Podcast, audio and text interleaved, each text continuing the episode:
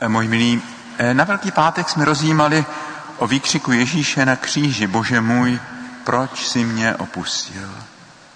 Je to výkřik z pekla bolesti a opuštěnosti. V apoštolském vyznání víry po slovech o Ježíšově utrpení a smrti následuje věta sestoupil do pekel. Peklo, o něm zde mluví evangelium, není podzemní mučírna z čerty, z pohádek a barokních kázání. To je jen výplot lidské fantazie. Evangelium líčí skutečné peklo, peklo lidské krutosti, kterým Ježíš prošel. A nejen to, i uprostřed tragédii dějin, i naší současnosti, mnozí lidé tváří v tvář demonickému zlu násilí zakoušejí peklo, které se snaží vzít člověku onu základní naději a víru, víru ve smysl, bez níž nelze skutečně plně žít. Ten druhý, ještě horší kruh pekla je totiž pocit absolutní opuštěnosti, absurdity, nesmyslnosti života.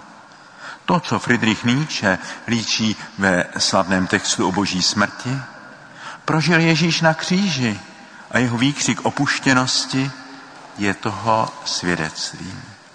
Ježíš prošel tímto temným údolím smrti, ale tím jeho příběh nekončí. To je zvěst této veliké noci. Řekli jsme si, že budeme letos číst velikonoční vyprávění evangelií jako příběh s otevřeným koncem. Přivalili kámen, zapečetili hrob, postavili stráž. To měl být definitivní konec. Tam měly skončit dějiny křesťanství.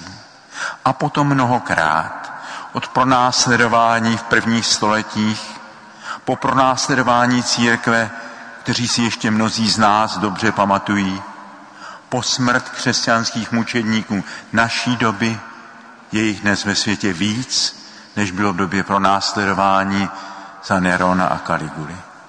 Plamen míry, světlo Velikonoc, které nám zde připomíná velikonoční svíce, však hoří dál, jak čteme v prologu Evangelia svatého Jana.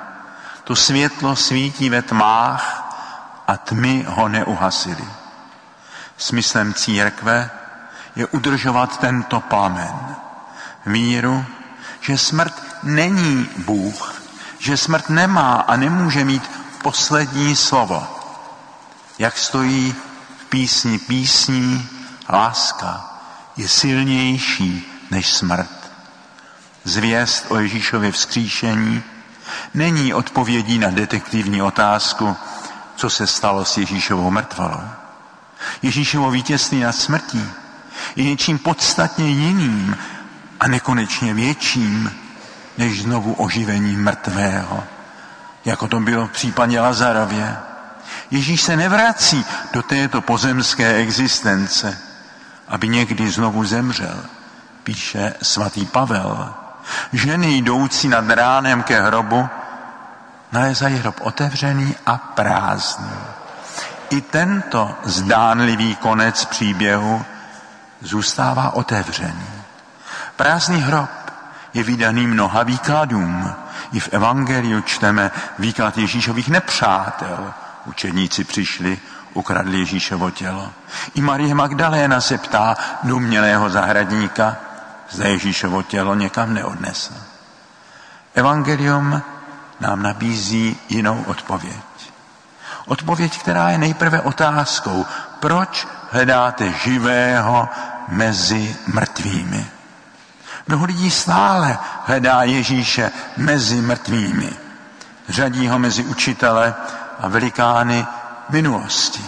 Naše víra přijímá Boží slovo, které zazní po té otázce. Není tady. Vstál, jděte do Galileje, tam ho uvidíte.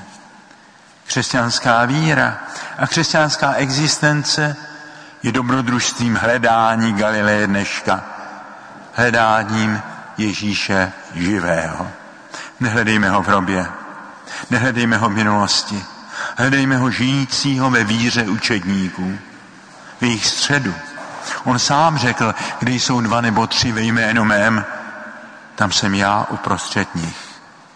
Křesťanská existence je dobrodružství hledání a nacházení živého Ježíše v našem světě, v našich životech.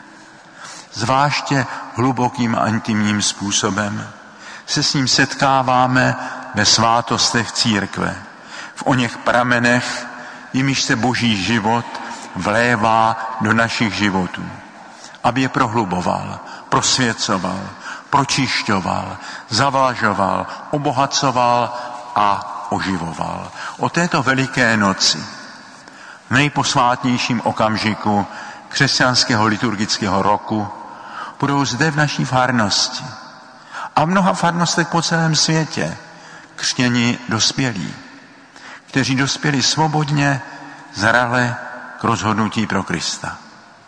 Budou mít už této noci podíl na trvající události Kristova vzkříšení.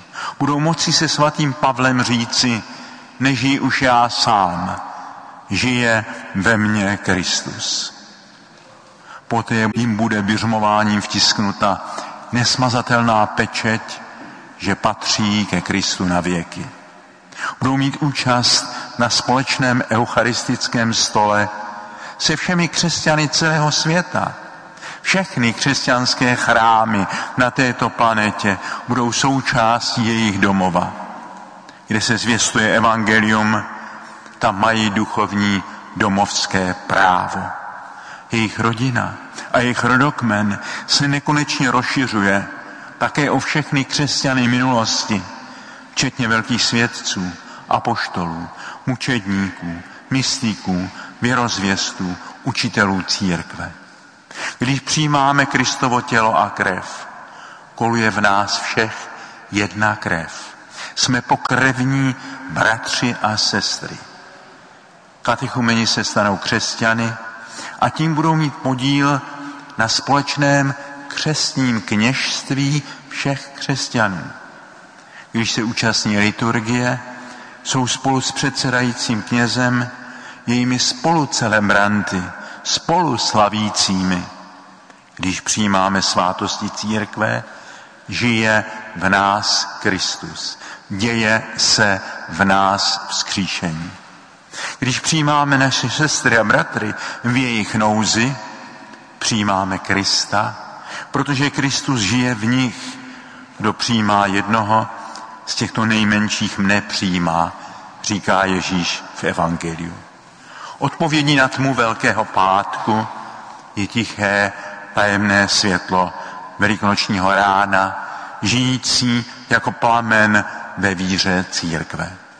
My všichni, kteří v této noci obnovíme své křesní závazky, svou víru, můžeme tímto světlo v sobě oživit. Kéž naše víra se rozhoří a zažene všechny temnoty našich srdcí.